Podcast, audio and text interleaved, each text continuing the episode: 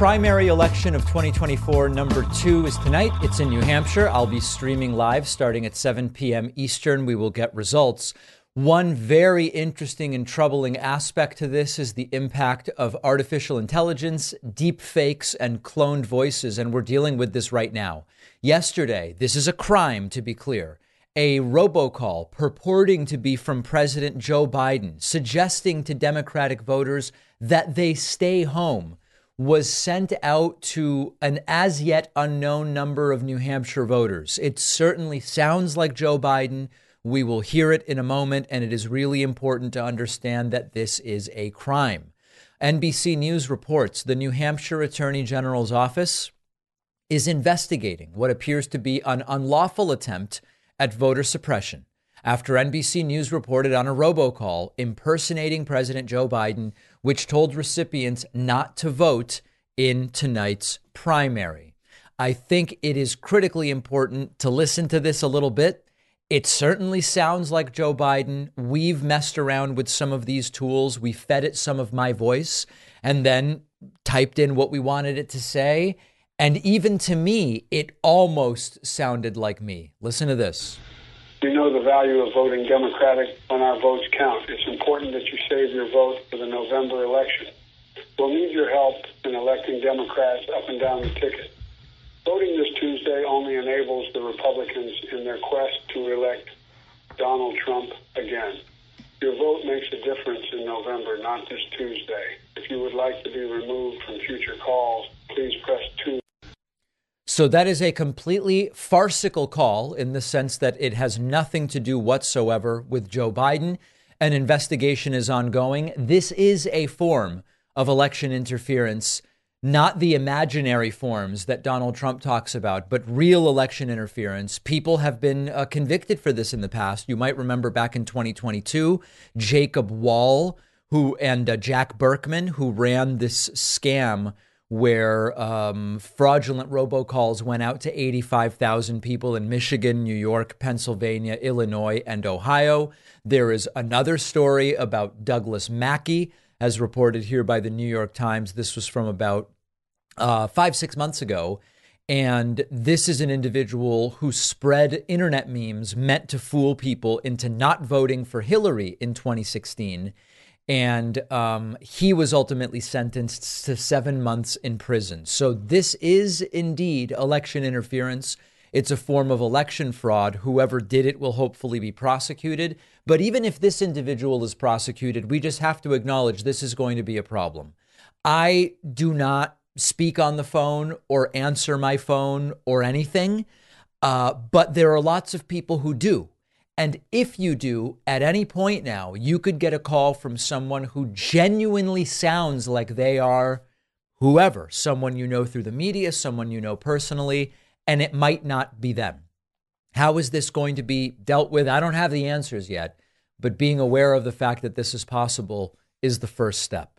A Nikki Haley supporter explained that while they are supporting Haley in the primary, if ultimately the nominee is Trump, they will vote vote for Biden over Trump. You know, I we're going to look at this is Jen Psaki from MSNBC interviewing this gentleman, and I, I believe he's a gentleman. Maybe I'm wrong.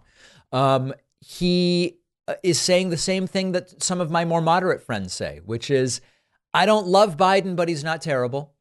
Trump's absolutely disgusting. I'm supporting Nikki. And if Nikki loses, ultimately I will vote for Joe Biden. That's what this individual says. Let's take a listen. Have you decided who you're going to support on Tuesday? Yes, I think I have. I think I'm a Nikki supporter. Are you open to supporting Joe Biden? I am. I voted for him in the last election. Um, I haven't been pleased with some of his policies. What have you been most displeased with? Uh, just, just the spending. Um, By the way, totally meaningless. I'm I'm displeased with the spending. Oh, which spending? And do you know that a bunch of those programs are economically stimulative and they actually generate more for the economy than what they cost? It's not even worth it, right? Oh, I'm I don't like the spending. Oh boy, give me a break, dude. And and his treatment of the, the border, I think we've got real problems that he's failing to recognize and do something with. Um, but he's a much better choice than than Trump.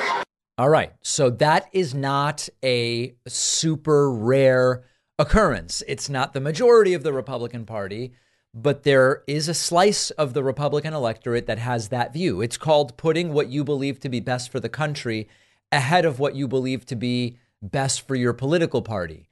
And the question is, how big a slice of the electorate is it? Um, one of my friends knows Nikki Haley's not going to win, but he's going through the motions. He's going to vote for her in the primary, assuming she's still in it by the time that he votes. And um, if it doesn't go that way, then uh, Trump is not going to be the guy. Here's an interview also from MSNBC with a New Hampshire Republican who voted Trump twice, but says that that is not happening again. And people who are, say that they plan to support her, you hear a mix of voters that are unlikely allies. I consider myself a, a, a traditional Republican. 26 year old Joseph Moeller is planning to vote for Nikki Haley in Tuesday's New Hampshire primary. Policy wise, I am more in line with Haley. But the law school student and self described moderate conservative says his support is driven by another candidate. I'm thrilled to be back in the great state of New Hampshire. Right now, Nikki Haley is clearly the one that has the best chance of, of defeating Trump. And that's your top priority, defeating Trump. That's that's my top priority. The polling since Donald Trump's historic win in Iowa shows the former president leading by double digits in New Hampshire, but facing a tougher challenge from his former UN ambassador. I voted for him twice, and I was just humiliated when I saw that the guy I voted for, the way he handled himself after he lost. We need a new. By the way, it's funny when it listen this, this, seems like a perfectly nice guy and he's of course come around to the logic of saying i'm not voting for trump again that was crazy but when trump spends the entire summer before the 2020 election telling you exactly how he's going to behave after the election and then he does it and you go i was shocked by what he did uh, all right. Generation of conservative leaders. Moeller is a key part of the coalition of voters Haley has been trying to build, from conservatives open to a new party leader and anti Trump Republicans to undeclared or independent voters who in New Hampshire are legally allowed to participate in the Republican primary. All right. So you get it. A bunch of people who support Nikki Haley but won't support Trump. Obviously, from our perspective, the hope would be that that slice is big enough that it could be the difference maker for Joe Biden in states like Pennsylvania, Michigan, Arizona, Georgia, etc. Tonight, we'll get some very useful data. Trump's going to win tonight. Uh, uh, again, I, I, don't see any way when you look at the polling of, of thinking Nikki Haley will win. Trump's going to win. But the question of by how much and the question of and where do Nikki Haley supporters go next, those are the questions whose answers will be significantly informative for what's to come in November. Former Democratic candidate Andy, a Democratic uh, a primary candidate Andrew Yang is endorsing Dean Phillips for the Democratic nomination. You might say, David, I didn't think there was a Democratic primary going on. There isn't, but if there were, there's a sort of pantomime of one in which Dean Phillips and Marianne Williamson are running against Joe Biden. Andrew Yang spoke yesterday, endorsed Dean Phillips, and asked her uh, his dear friend Marianne Williamson to drop out. Andrew Yang calling for Marianne Williamson to end her campaign. Marianne doesn't like it. Let's listen to what Andrew Yang said. Then I will tell you what Marianne Williamson said. Things that Americans expect and deserve. Uh, I ask you to join us in challenging the true enemy. The true enemy is the political establishment that does not care about our families and communities, and a media cabal that will suppress or demonize anyone who wants to change things on behalf of the people of this country. Marianne Dean is our best chance to change things. I am looking forward to serving in his administration, and I hope that you will join us. Yeah. There it is.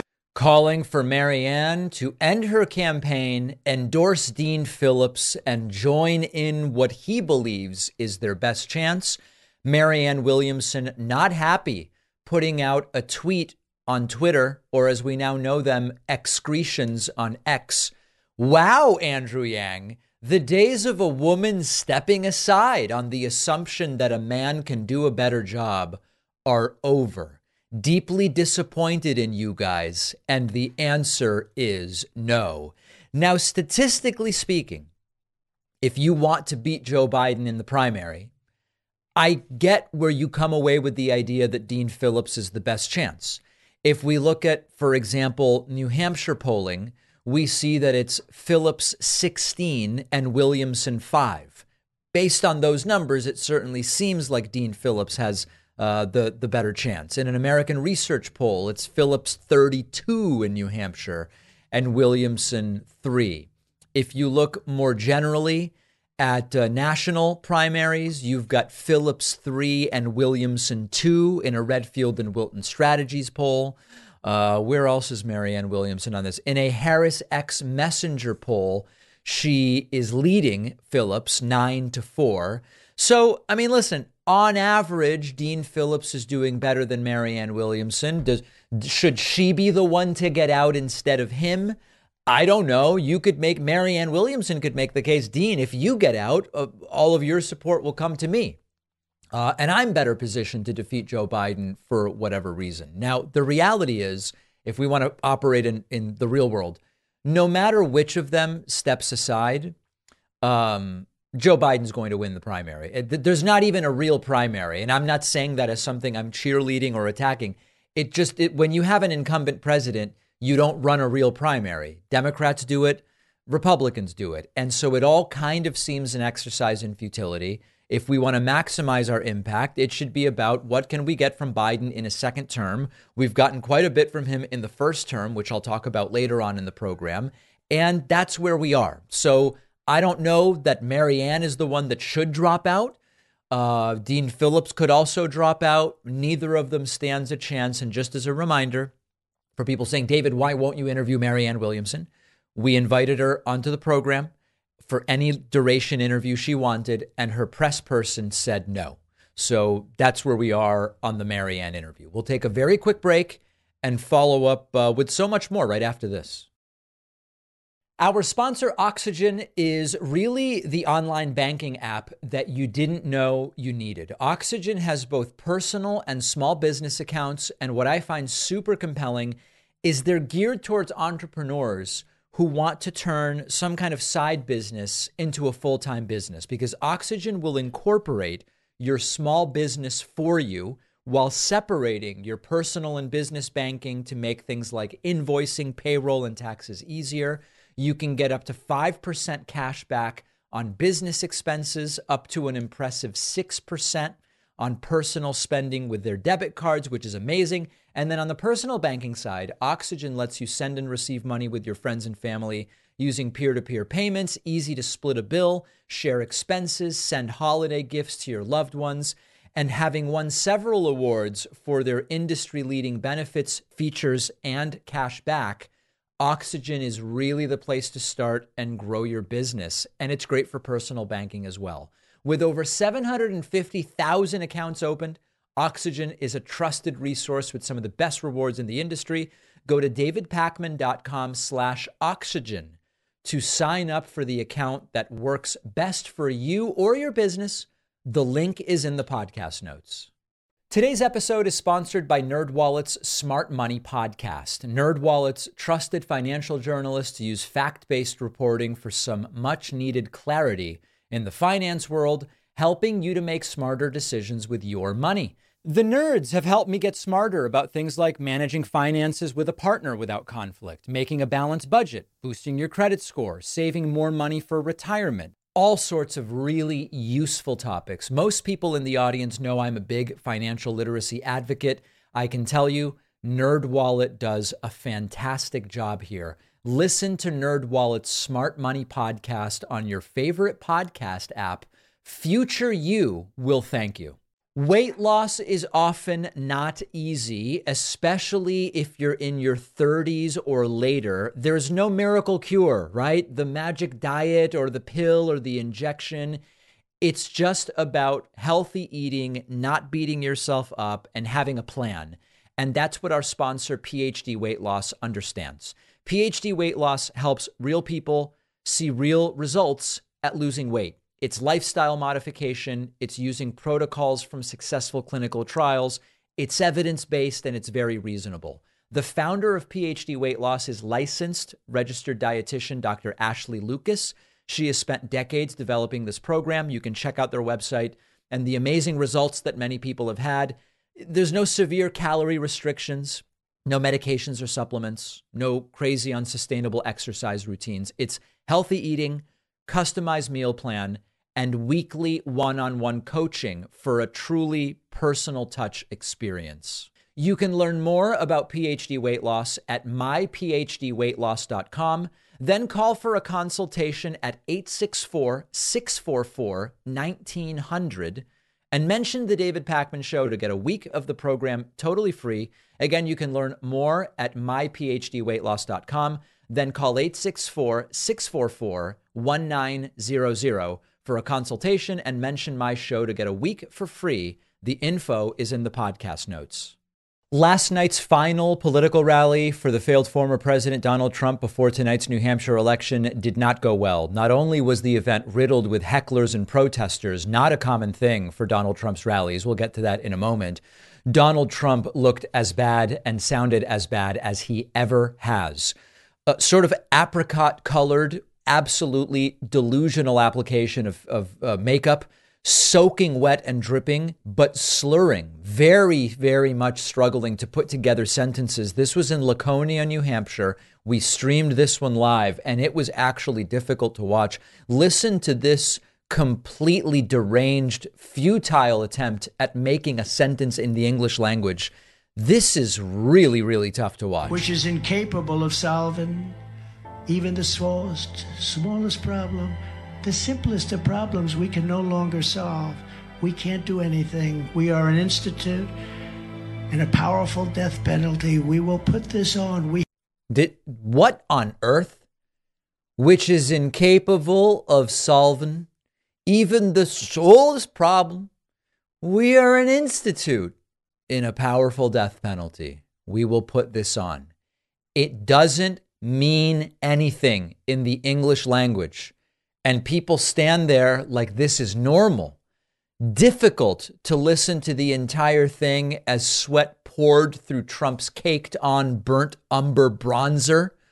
Uh, QAnon theme music playing, and Trump completely garbling the teleprompter speech with that creepy voice in bizarre altered syntax.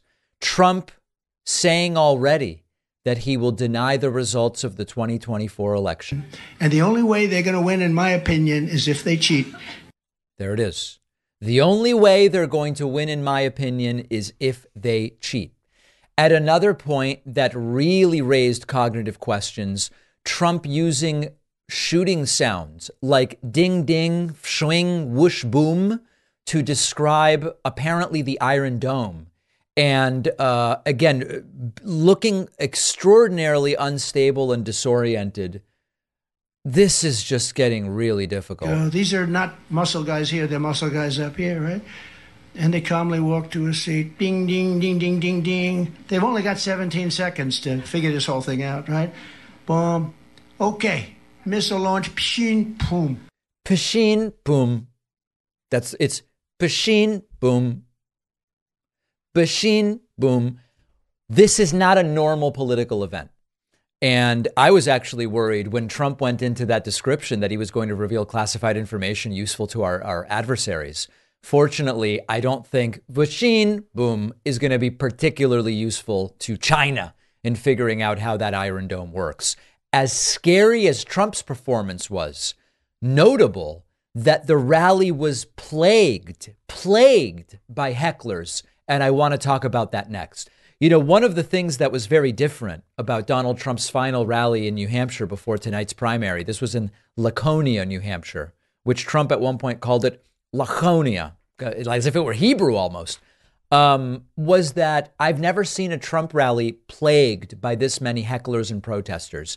And Trump doesn't like it. Trump gets visibly irritated, sweating even more, getting even more orange, if you can imagine as this was taking place. I don't know how they got in. I don't know the backstory of any of this, but um, it's certainly an interesting thing to see. Take a look. Those are fascists, by the way. Those are the people that are a danger to the country. But never forget, our enemies want to take away my freedom because I will never let them take away your freedom. So the person starts heckling, and Trump, people start booing, and Trump just stops.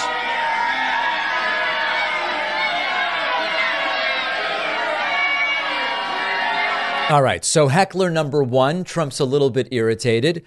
Trump then heckled again when coming back to the microphone, looking increasingly agitated. Thank you very much. Thank you. Those are great people. I was also honored. She's back. She's back.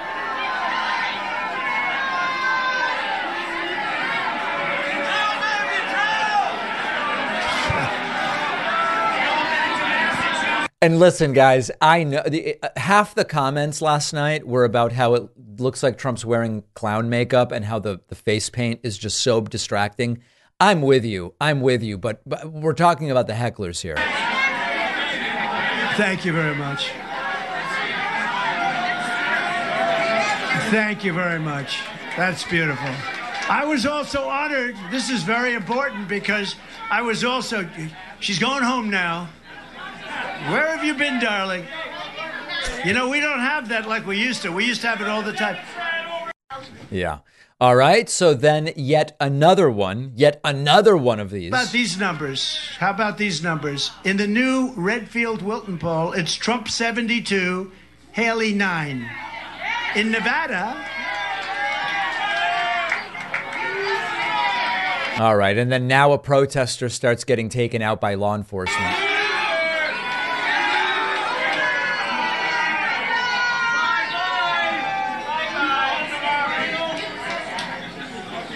All right. So bye bye to that one. And then lastly, just this is just a really scary moment. The other moment where someone notably shouted out was they said, free the J6ers, meaning just stop the process of law and order and let accused criminals go. And Trump says, we will. Really scary moment.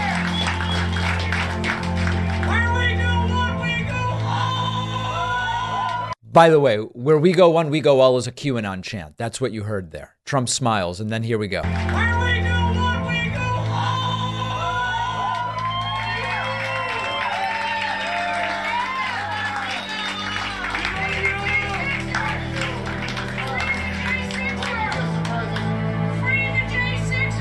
we will. Free the J6ers. And Trump nods and says, We will. This is the uh, party that claims to be about law and order. This is the party that claims to be about supporting and defending law enforcement. And Trump's plan, whether it's doable or not, I don't know. Trump's plan is to just let them go, let the alleged rioters go, pardon the ones that have already been convicted and sentenced. How exactly is he going to do that? We don't have an answer. But the fact that he plans to try should scare anybody who claims to care about uh, due process, respecting the justice system and law and order, which they claim to, but not when it's inconvenient to them. Super scary final rally for Trump before tonight's election. Also, we've reached a new low in this Republican primary. We have reached the point in the Republican primary where Donald Trump is challenging his opponents to a dementia test. I, I'm not kidding. Donald Trump now, in the wake of a scary cognitive issue over the weekend, where he talked about Nikki Haley being responsible for January 6th security in D.C., he now, during an interview with Fox News yesterday, challenged Nikki Haley to a dementia test and says that he would do better than her, which is a particularly interesting moment because if he would do the test basically is you have dementia or you don't. And so by saying he would do better, I guess he's saying he thinks Nikki Haley has dementia to some degree. It's a very strange thing. Here it is. And how we are at this point in the primary where the candidates are challenging each other to dementia tests, uh, this, this is really, really wacky stuff. Um, so Nikki Haley says now she has the two-person race that she's always wanted. She has been coming after you strongly in the past few days. It's worked both ways, um, and you've come after her as well. She she keeps bringing up your age lately. What do you say about that? Well, I think I'm a lot sharper than her. I would do this. I would sit down right now and take an aptitude test, and it would be my result against her result, and she's not going to win. She's not going to even come close to winning. She won't come close to winning. I mean, I, I think what Trump is saying is she would do worse than he does on a dementia or brain injury screening test, which That's the first time I've ever heard that said about Nikki Haley. Uh, in fact, when I heard the word cognitive, you know, I've taken two of them now. I took one with Doc Ronny, who's now a fantastic, you know, White House doctor, and a fantastic uh, congressman from Texas, Admiral, the White House doctor, Jackson, Ronny Jackson, and right. he's uh, now a great congressman from Texas. I took uh, one then, and I took one recently. I think the result was announced, and it was I aced it twice. I Why Trump took another cognitive test recently, we still don't know. Aced it. But I would say that, you know, I've actually called for a cognitive test for anybody running for president because. So has Nikki. I mean, listen, they, they both called for it. I guess just sit down and take the dementia test. Republicans are challenging each other to dementia tests. That's where they are in the process of selecting their nominee, in case you were wondering. As deranged as it gets, and I'll tell you what, bring on the dementia tests. I would like to see it. I would like to see if it's true that Nikki Haley would struggle to score as well as Trump on the test. Uh, we'll take a quick break. Congressman Ro Khanna will join us next. We will later hear from Elise Stefanik. It's going to be quite a show. If you're like me, and I know so many of you are just like me, you hate the sticking and the rubbing that comes with traditional underwear. I'm sure most gentlemen in my audience know what I'm talking about. Our sponsor, Sheath Underwear, solves the problem. They have a patented ergonomic underwear design, separate compartments in the front. Everything stays dry, cool, and comfortable. With Sheath, you do away with the chafing and the sweating. Everything can air out and breathe and be fresh large variety of designs, something for everyone. The air circulation in sheath underwear allows for a huge difference. And you've got to try it yourself to understand. I can tell you firsthand. Next level comfort down there. Sheath also now is offering super comfortable women's underwear, as well as silky smooth base layer undershirts and bottoms for men. Sheath has world class customer service, super fast shipping, over 20,000 five star reviews Sheath is the perfect gift for the men and the women on your shopping list. Check it out at sheathunderwear.com slash Pakman, and you'll get 20% off with the code Pakman. The link is down below. Many of you have heard me talk about the hacking that I've dealt with in the past. Look up the statistics. If it hasn't happened to you, it still could at some point. Our sponsor, Aura, is the all in one solution that I use to keep all of our accounts safe.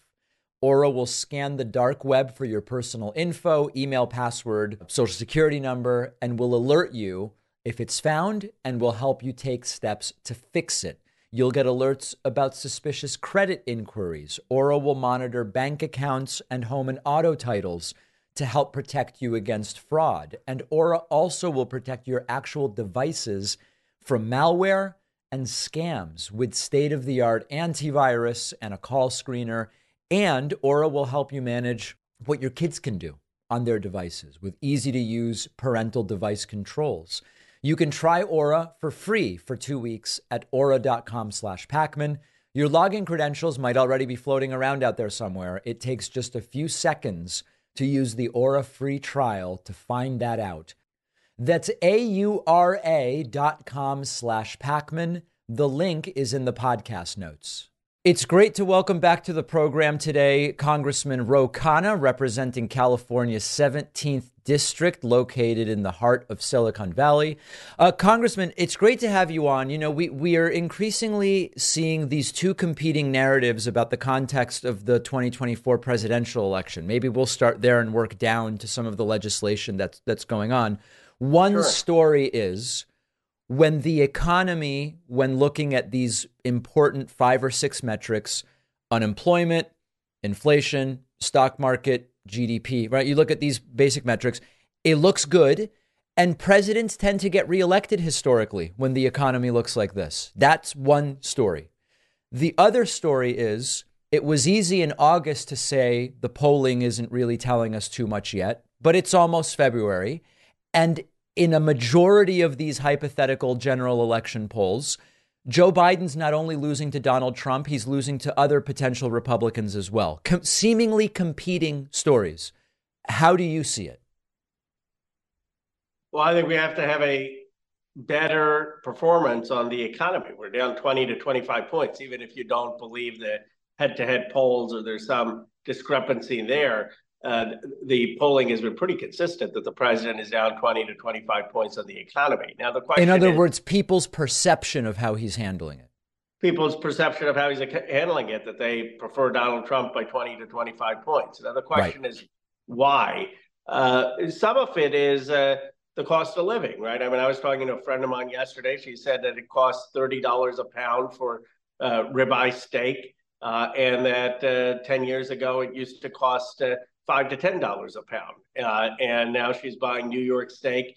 Uh, doesn't like it as much, uh, but uh, has to tighten uh, the, the, the the belt around uh, groceries. And you've had prices increase for rent, and you've had prices increase for childcare, and people are borrowing money. She was telling the story of her mother-in-law who needed to borrow uh, $10,000 for some cancer treatment that wasn't fully covered by uh, by the, the copay. So I think you talk to average Americans and they say it's too expensive to, to live in uh, America, that our wages have gone up, but not dramatically and not as high, not as fast as the cost of living. And uh, this is deals with a structural problem uh, of the middle class and working class uh, feeling that they've uh, fallen behind. And I think that that was exacerbated during COVID and during the inflationary period and it reminded people that uh, their uh, lives are still difficult.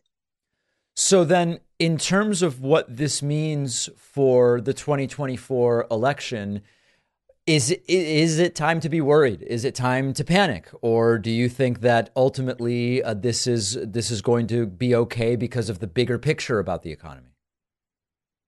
I, I don't think panic is ever a good strategy for running a race, but I think it's uh, time to be clear eyed about this being a tough uh, fight. And uh, I would not run a morning in America. Everything is great. Uh, let's vote. Thank you, Joe Biden, for uh, four years of passing legislation election. I would say uh, it, it, we understand that you're going through tough times. We understand that uh, it's still hard to make ends meet. here are the things we did to prioritize the working class in my in my first term. We uh, brought massive investment in infrastructure to create good paying construction jobs. We brought back some factories. Here are the three things I'm going to do in a second term uh, to prioritize working class Americans. That's going to mean that we're finally going to get a, minimum wage increase. Uh, we're going to have universal child care. Uh, we're going to make sure that we have uh, housing, build many more units, and make housing more affordable. Or pick three main things and then contrast it with Donald Trump, uh, we know what he's going to do because he did it in his first term. He did massive tax cuts to uh, the corporations and, and, and, the wealthy. But I, I, think we need a choice election on the economy, uh, and we need a few for, forward-looking agenda. What we're going to do to help working and middle-class Americans. I had your co- colleague Eric Swalwell on a few weeks ago, uh, maybe closer to two months ago, and he said at that point he thought Republicans in the House were going to impeach Joe Biden no matter what the inquiry turns up. The idea being to create a sort of parity where it will be two candidates who have been impeached, an attempt to level the playing field, which maybe they believe will will help them in November. Over the last, I believed it too at the time. Over the last month, they've been far quieter occasionally Maria Bartiromo will say, Hey, what evidence do you have? And they'll say, You know, we're looking for the evidence. They don't really have any evidence. Is your sense from talking to your, your colleagues on the other side of the aisle that they remain committed to push forward with this thing, or, or are they going to let it quietly die?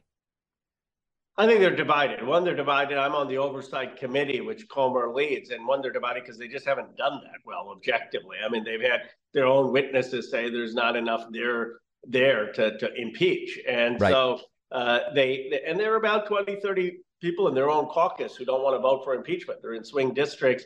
Uh, that, candidly, they saw what happened to Democrats when we voted to impeach Trump twice. It, it was the right thing to do, but it was not politically helpful. Uh, it actually, in polling, strengthened Trump after the impeachment. And here, there's no uh, legitimacy. So I think that uh, if I had to guess, it's going to be tough for them uh, to get uh, 20, 30 holdouts. And, and my sense is they won't actually impeach, but we'll just keep this hearings going to create a uh, a, a, a, cloud of smoke uh, of, of Hunter Biden and potential impropriety. I also think, candidly, that the better the poll numbers are looking for Trump and Trump versus Biden, the more they're going to want to run on the economy, which is a far better uh, campaign for them than to relitigate whether Biden should be impeached for January 6th.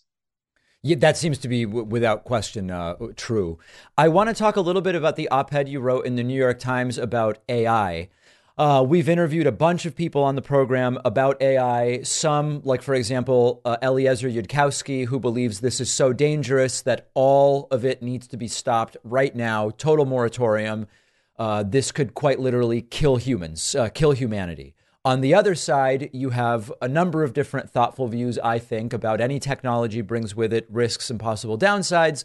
But stopping a technology uh, rarely has worked in history, and the approach should be regulation and limiting the downsides while maximizing the upsides. What do you think should be done in terms of a regulatory framework in order to achieve the biggest upside and minimize the downside?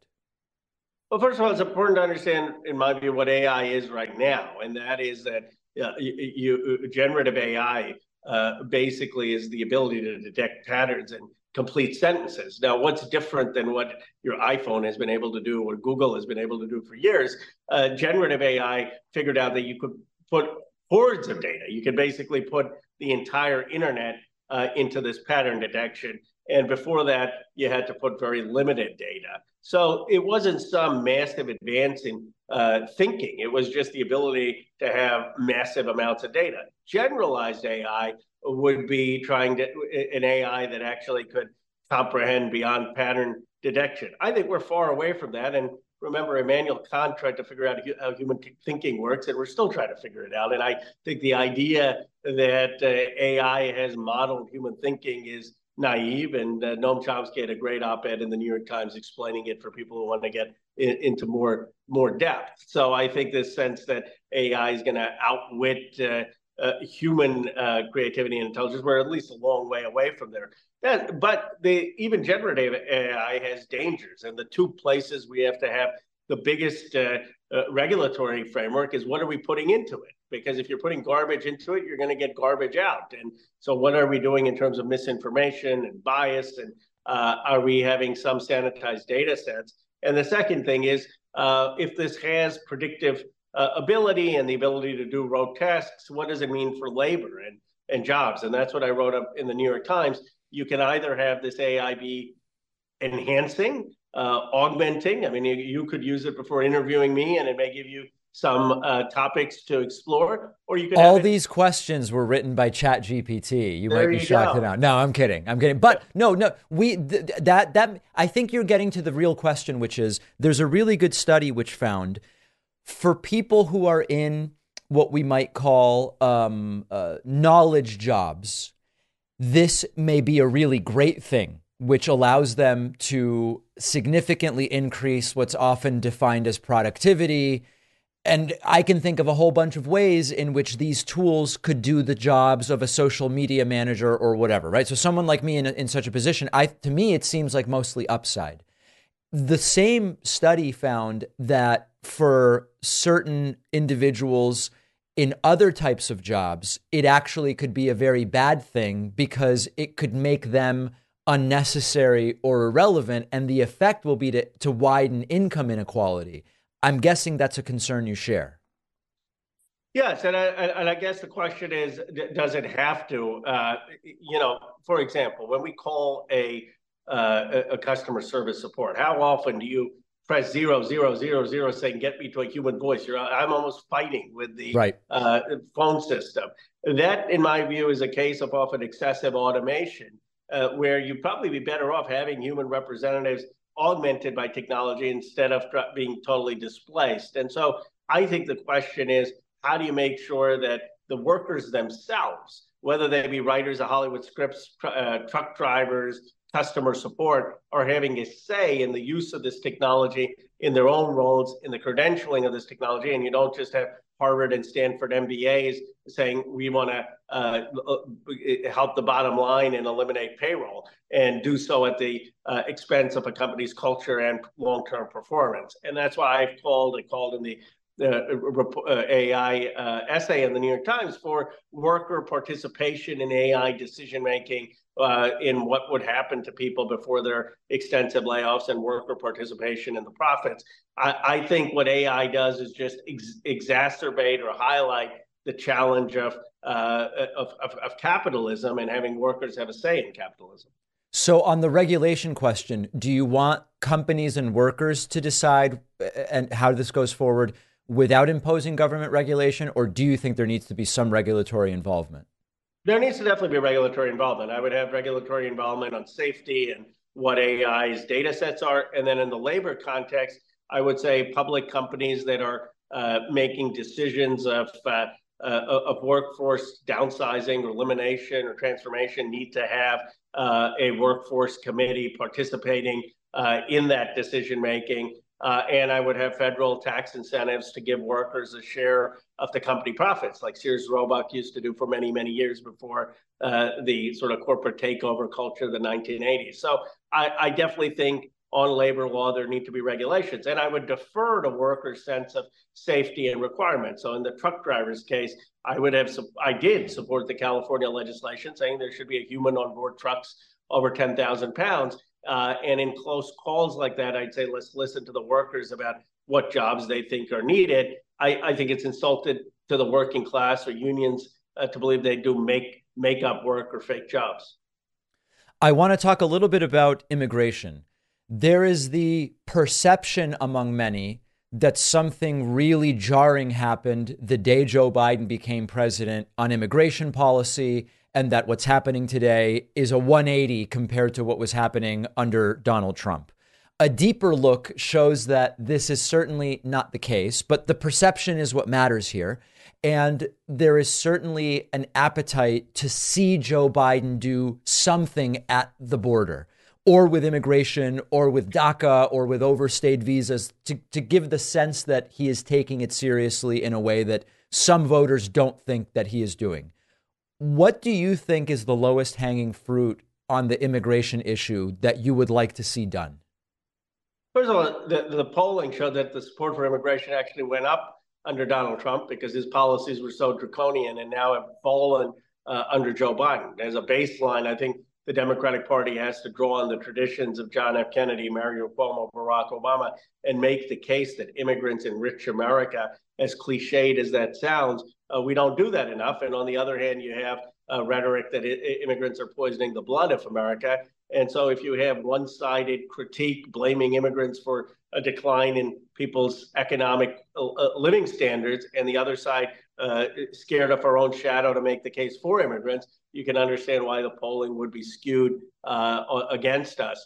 But I do think there are real issues at the border. I'm not going to dismiss that. What we need is what the president's proposed, but he needs to propose it more loudly and clearly uh, more funding for Border Patrol agents, more immigration judges and uh, attorneys so we can quickly adjudicate legitimate claims from non legitimate claims, a, a, a, clear process of being able to work in this country uh, if once you're, you're here, so you're not uh, forced to just be on the public dole when you want to work. Uh, and an increase in legal immigration uh, so that people uh, are able to come here and contribute without uh, having to go through the treacherous journey and, and, and, and break laws.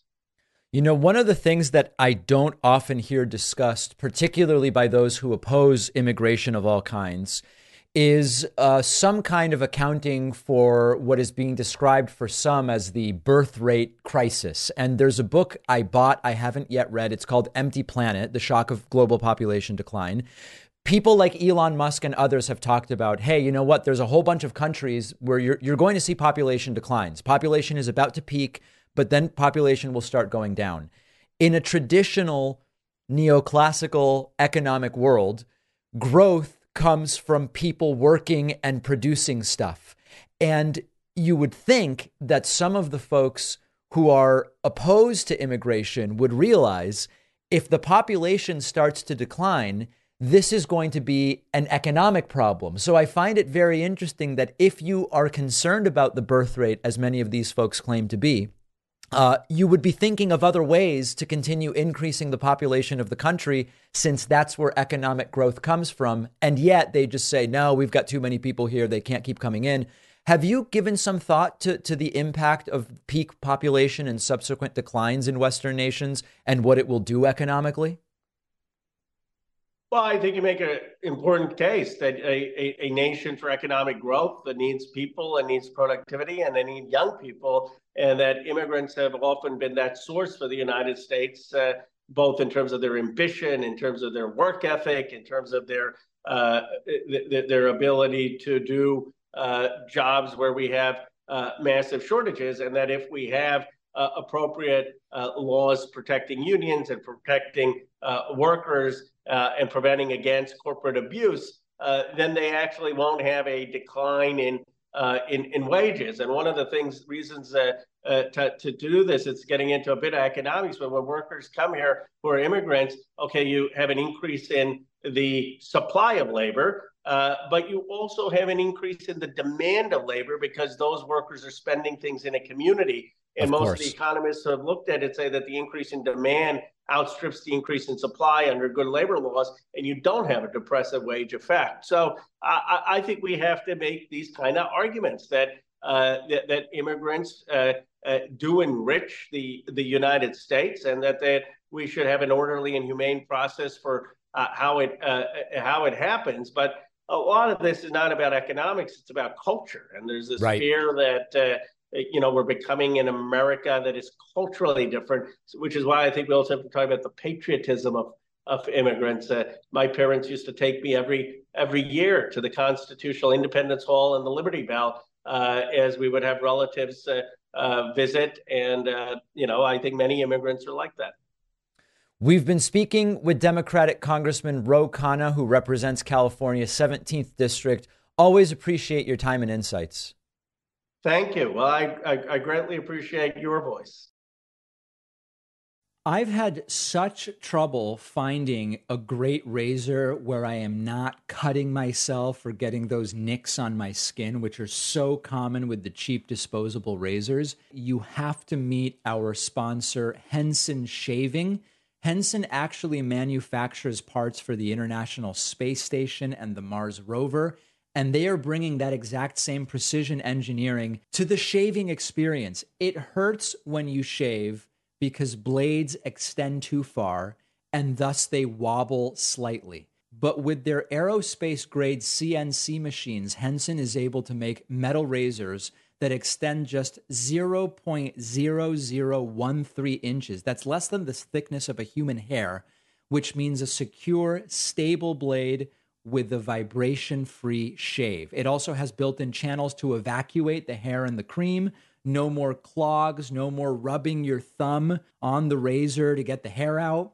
I use Henson at home. Shaving is a great experience now. Henson wants to be the best razor, not the best razor business which means you only need to buy it once and it's awesome. Go to hensonshaving.com slash Pakman, add a razor and a 100 pack of blades to your cart, then enter the code Pakman to get the 100 blades for free. That is a three-year supply. That's H-E-N-S-O-N shaving.com slash Pakman. Use code Pakman. The link is in the podcast notes. It really seemed that nobody, nobody in this Republican Party was going to defend or try to explain away Trump's bizarre cognitive gaffe, where he repeatedly blamed Nikki Haley for failing to provide adequate security in Washington, D.C. on January 6th. Clearly, it was Nancy Pelosi that Trump was thinking about, but he couldn't get it out. It was Nikki Haley this, Nikki Haley that. Okay, nobody's going to, to, to defend that, right? Right? Right? Wrong. Here is video of Republican Congresswoman Elise Stefanik, one of the most despicable, brown nosing Trump suck ups who just lies uncontrollably, uncontrollable liar, saying that no, no, no, here's what Trump meant. Nikki Haley relies on Democrats like Nancy Pelosi for everything. So, in a sense, Nikki Haley was connected to security on January 6th. It's as absurd and patently vapid as it sounds. But Elise Stefanik is willing to debase herself. That's the thing. She's shown Trump, you know, uh, DeSantis talked about willing to kiss Trump's ring. Elise Stefanik is willing to kiss the ring. Listen to this. That isn't a mix-up. Uh, the reality is Nikki Haley. She wasn't speaker. Nikki Haley is relying on Democrats, just like Nancy Pelosi, uh, to try to have a desperate showing in New York, in New Hampshire. Wait, but he was So talking about January Trump, 6th. President Trump has not lost a step. He is a stronger candidate, stronger than he is today, than he was in 2016, and he was in 2020. This is, it's like talking to a delusional person. Compare that to Joe Biden's weakness. She knows what she's saying is a lie. She knows it's untrue. I'm going to try to interpret the argument she's making. Trump says Nikki Haley failed to provide security on January 6, 2021. It's Nikki Haley's fault that the riots got out of control. Oh, that's a cognitive gaffe. He obviously meant, meant Nancy Pelosi. Elise Stefanik says no. Nikki Haley is relying on Democrats to help her win the New Hampshire primary in 2024. So Trump was right about what he said. But wait a second. Trump was talking about January 6, 2021. It doesn't have anything to do with Democrats voting in New Hampshire tomorrow. It has everything to do with what was happening in D.C. on January 6, 2021. Elise Stefanik goes, no, no, no, no, no. We know Nikki Haley is dependent on Democrats to win this primary, so that what Trump said was correct. What? The Lincoln Project tweeted that that video of Elise Stefanik is what selling your soul for MAGA looks like. And just as a reminder, uh, Donald Trump's statement about this was abundantly clear. It was abundantly clear that that's not at all what uh, what he was referring to. I'll just play it here for you once, just as a reminder. Nothing about New Hampshire Democrats, not at all. They never report the crowd on January 6th. You know, Nikki Haley, Nikki Haley, Nikki Haley. You know, they did you know they destroyed all of the information, all of the evidence, everything, deleted and destroyed all of it, all of it, because of lots of things. Like Nikki Haley is in charge of security. We offered her 10,000 people, soldiers, National Guard, whatever they want. They turned it down. They don't want to talk about that. The worst I have ever seen Trump during a rally, and Elise Stefanik defends it. She sold her soul for MAGA. I wonder what she'll get out of it, quite frankly, at the end of the day. I don't even know that it's worth it to her. Who will be the Republican vice presidential running mate to Donald Trump? Increasingly a question. Donald Trump claims that he already selected the individual. That's what he said during a Fox News town hall a couple weeks ago. Who would be in the running for a vice president? Well, I can't tell you that really. I mean, I know who it's going to be. Give us a hint. I'll give you. We'll do another show sometime. Well, what about any of the people who you've run against? Would you be open to mending fences with Oh, any sure, of I will. I will. I've already started like Chris. All right. So the point here is Trump says he's already selected the person who it's going to be. Now, of course, Trump lies all the time. It may not be true that Trump has selected the person already. It may be true that Trump has thought about someone but hasn't told them. It's also possible that Trump has chosen but is simply going to change his mind. We just don't know. But here is Donald Trump Jr. This is super scary. Interviewed on Newsmax and says Tucker Carlson is someone being considered to be Trump's vice president. If you thought that another Trump presidency couldn't possibly be more damaging to the country than Trump's first four years, I have four words for you. M- Vice President Tucker Carlson. For president, could you see your father running with Ron DeSantis? I asked him that question over the summer, and he didn't rule it out. Could you see Ron Listen, how- DeSantis? How, do you? it- It's hard. You know, they, people do that. Like you know, I, I I I would do whatever I could to make sure it wasn't Nikki Haley, but uh, you know, but like a Ron DeSantis, could I see? you You're never going to rule out someone that is you know a leading contender. It doesn't mean that's who you go with. I could see other people that would be great. I'd love to see you know a JD Vance. I'd love to see a Tucker Carlson. I'd love to see you know people who are just principally, uh, you know, in alignment as well as like aggressive. I, you, you actually need a fighter. The Republicans in Washington D.C. are weak. You can have the House, the Senate, and they'll still roll over. It Don, is your dad Uh, serious about Tucker Carlson? Are tho- are those rumors serious? I would imagine. You know, listen, that's clearly it would be on the table, right? I mean, they're they're they're very friendly. I think they agree on virtually all of these things. They certainly agree on stopping the never-ending wars. Uh, and so, you know, I, I, would love to see that happen, and you know, that, that would certainly be a contender. Ben Carson, those rumors legit? Ben's great. I mean, what, what a what a great uh, what a great American. All right, so he, everybody else, oh, this is a good person. That's a good person. Uh, the strangest thing about the entire Tucker Carlson idea is that it would really be a play to the most kind of brazen political opportunism in the sense that Tucker has made it clear he doesn't actually like Donald Trump. From the leaked text messages associated with the Fox News Dominion lawsuit, we learned that Tucker Carlson said that he vehemently despises Trump and anxiously looked forward to when Trump never had to be spoken about again. And yet, he still is now hanging out with Trump, and it is being discussed that since they're so friendly, he's potentially going to be a vice president. Uh, I believe that Tucker does uh, hate Trump. I believe that Tucker was not lying in those text messages. It's Tucker's opportunism and desire, this kind of atavistic desire to be associated with those in power, that keeps him around Donald Trump. And the funny thing is, Trump also doesn't really care. Whatever it is that Tucker texted, if Tucker's willing to suck up to Trump now, that's fine. And this is what it means to have friends in Trump's world. It's we agree to stop attacking each other because we perceive that we can use the other person. Trump may see Tucker as someone he can use, and Tucker may see Trump as someone he can use to maybe end up as the vice president of the United States. As scary as the idea of another Trump four years are, the idea of Vice President Tucker Carlson should also really uh, uh, scare us and motivate us to make sure that that absolutely does not happen. Now, do I think Tucker's the most likely pick? No, but there are people who write to me, they say Tucker's the obvious pick, or Vivek is the obvious pick, or Kari Lake is the obvious pick. I don't think there's any chance it's Kari Lake. Kari Lake's running for Senate. I just don't see that as uh, really a, a, likely scenario. There was talk of Kristi Noem, for example.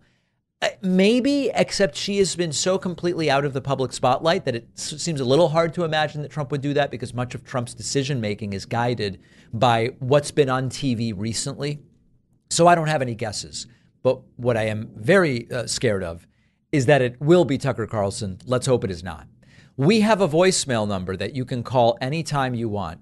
That number is 2192 David P. Here is a progressive saying, My progressive friends don't know. Why should they vote for Joe Biden? Please help me figure out an answer. This is Lily from Kentucky. I have a lot of friends who voted for Biden in 2020, but they don't want to vote for him in 2024 because they feel his platform hasn't been progressive enough. What are some of the best policy accomplishments or arguments I can make uh, and show them to help to convince them to vote for him again in 2024. Thank you for taking my voicemail. Well, listen, this is a really good question. When progressives say, but why? Why would I vote for Joe Biden? What is it that we should talk about? It's actually the difficulty is not in finding accomplishments. The difficulty is in knowing which ones will resonate with whoever you're talking to, but in no particular order. Some of the things that come to mind to me CHIPS and Science Act. The uh, one of the things that left and right seem to agree upon is we need to do more domestic manufacturing. Among so many other great things, the CHIPS and Science Act bolsters domestic manufacturing. It's U.S. based jobs that pay well. The uh, Inflation Reduction Act, which does so many different things, including bolstering major green energy investment. I think progressives like that. I'm a progressive and I certainly like it.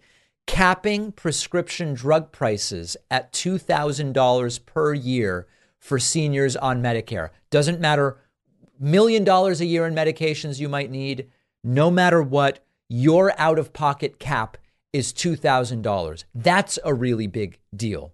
The infrastructure bill, the COVID vaccine rollout. Biden has done more student loan forgiveness than any president in history, requesting that cannabis be rescheduled to no longer be Schedule One. It hasn't happened yet. It's in process. I'm hoping it does. We've been talking for a decade about one of the major first steps in doing what needs to be done with cannabis is getting it off of that Schedule One, having cannabis and heroin on the same list doesn't make any sense. Joe Biden has directed that to be changed. It's now going through the process. To the extent that presidents guide the economy, and they do to some degree, right? I mean, when we say gas prices, it's not, not, not up to the president. President has a little bit of an effect. Economic numbers, presidents have some effect. To the extent that presidents guide the economy, presiding over record low unemployment, sustained longer than we've seen it before this low, dramatically reduced inflation, record after record in the stock market, that is a major thing, especially if your expectation was that the economy would crater. Biden got us out of a 20 year quagmire in Afghanistan. Was it a mess? It was a mess. Would it have been a mess under Trump? Of course it would have. But we're out, and we needed to be out after 20 damn years there.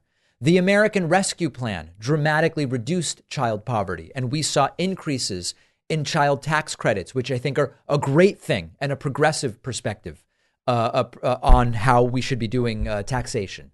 Gave Medicare the power to negotiate drug prices. We saw insulin capped at $35 a month. 10 of the most used drugs for Medicare recipients are now being negotiated as big pharma companies were forced to come to the table and negotiate those prices. And what's difficult is there is so much that Joe Biden has done. And think for a second what Republicans have offered during this time obstruction, hesitation to get rid of George DeSantos, who obviously, obviously should have been gone on day one after we found out all the things he lied about, uh, focusing on, quote, men and women's sports, focusing on lists of books that shouldn't be allowed in schools and taking power away from professional educators to decide what and how should things be taught and with which materials.